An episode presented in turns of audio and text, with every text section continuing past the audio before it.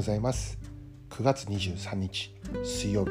新しい一日が始まりました。ポッドキャスト日々新しくの時間です。私はアメリカのニュージャージーとニューヨークでラブジョイピースチャーチという日本語教会の牧師をしている中島と申します。よろしくお願いいたします。この放送は聖書のメッセージをじゅっぷんほどにまとめて、月曜日から金曜日まで毎朝ろくじに配信をしています。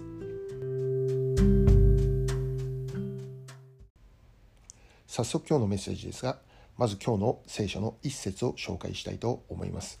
だいいちてさろにけごしょうじゅうろくせつ。いつも喜んでいなさい。今日はこの一節から喜びを選択するというテーマでお話ししていきます。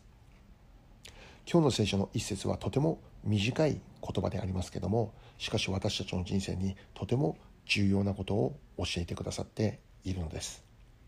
いつも喜んでいなさいということです。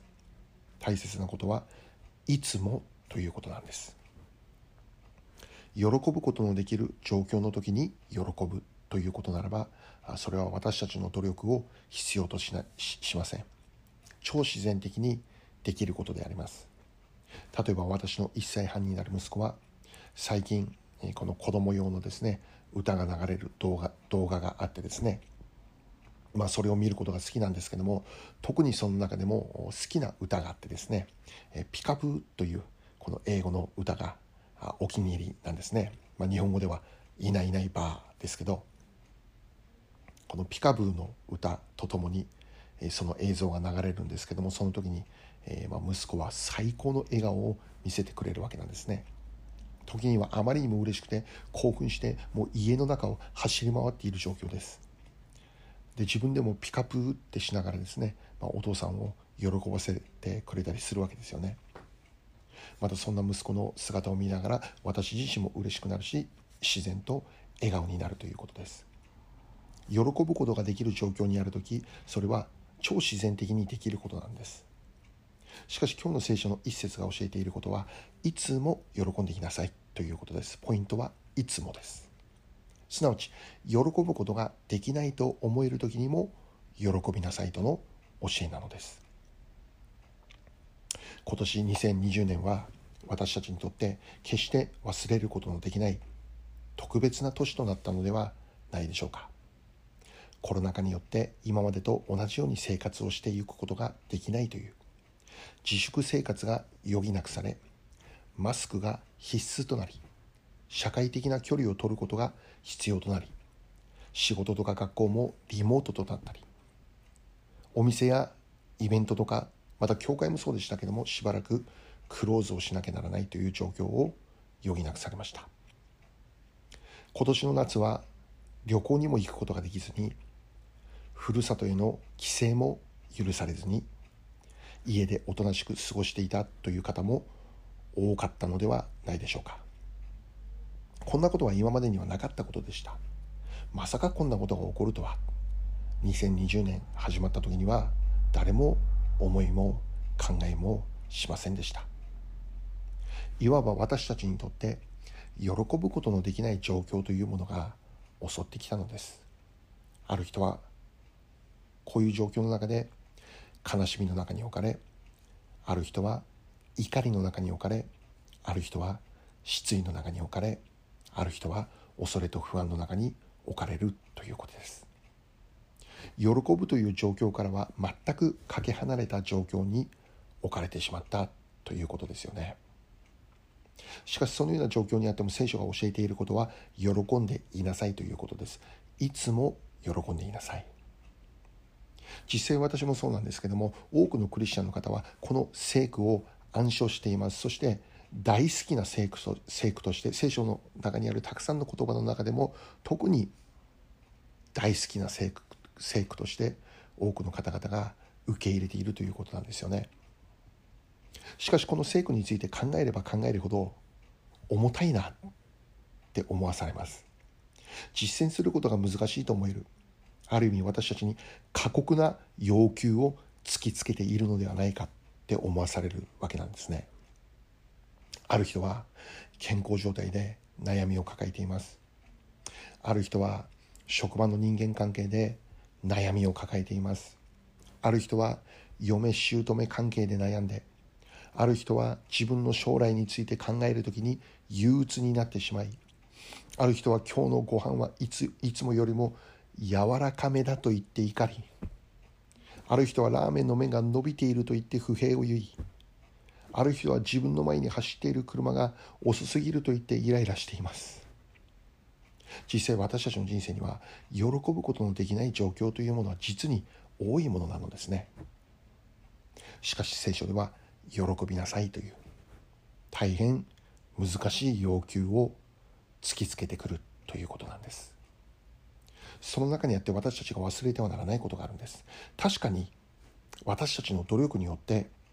喜ぶということはできないかもしれません。しかし私たちは喜ぶという選択をすることはできるということです。本当ならば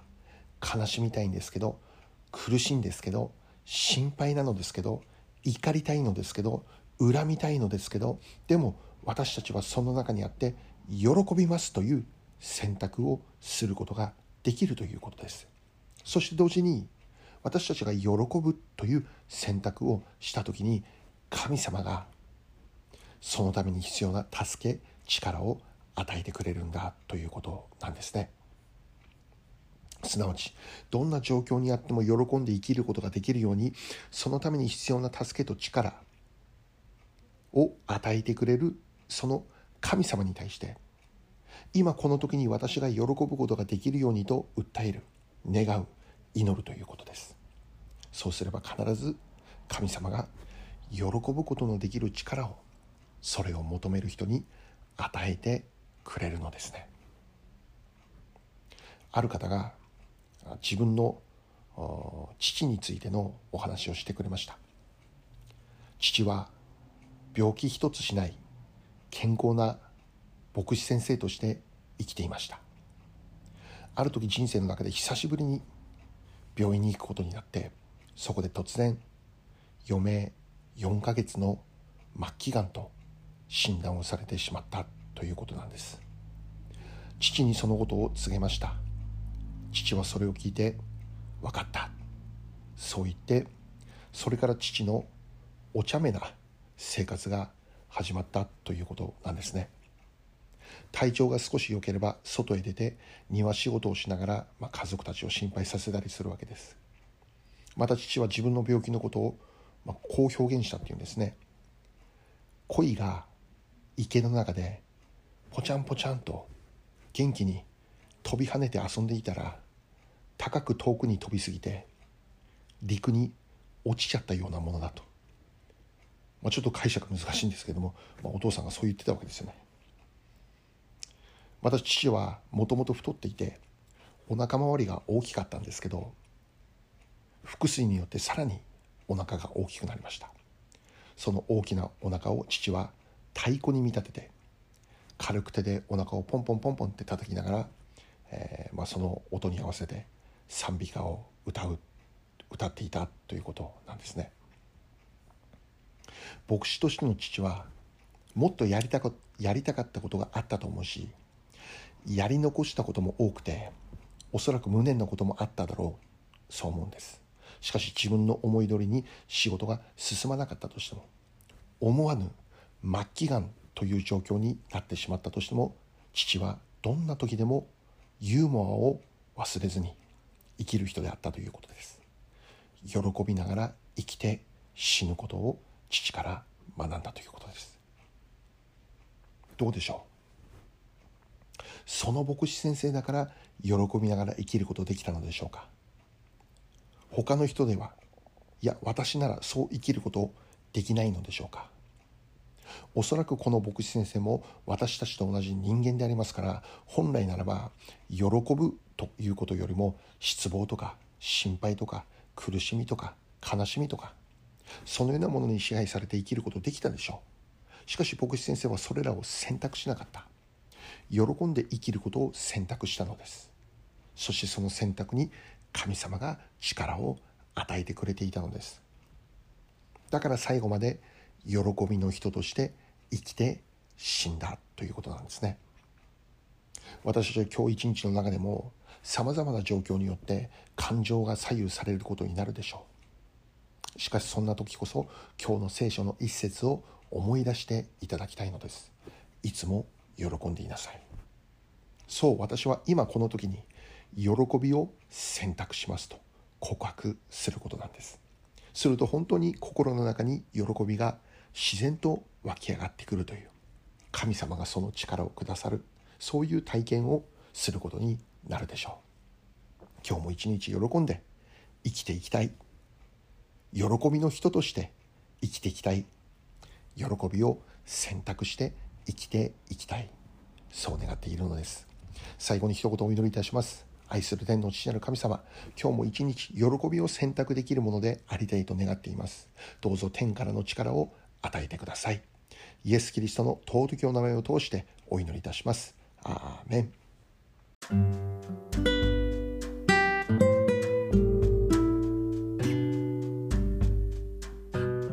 今日はここまでになります。良い一日をお過ごしください。ではまた明日。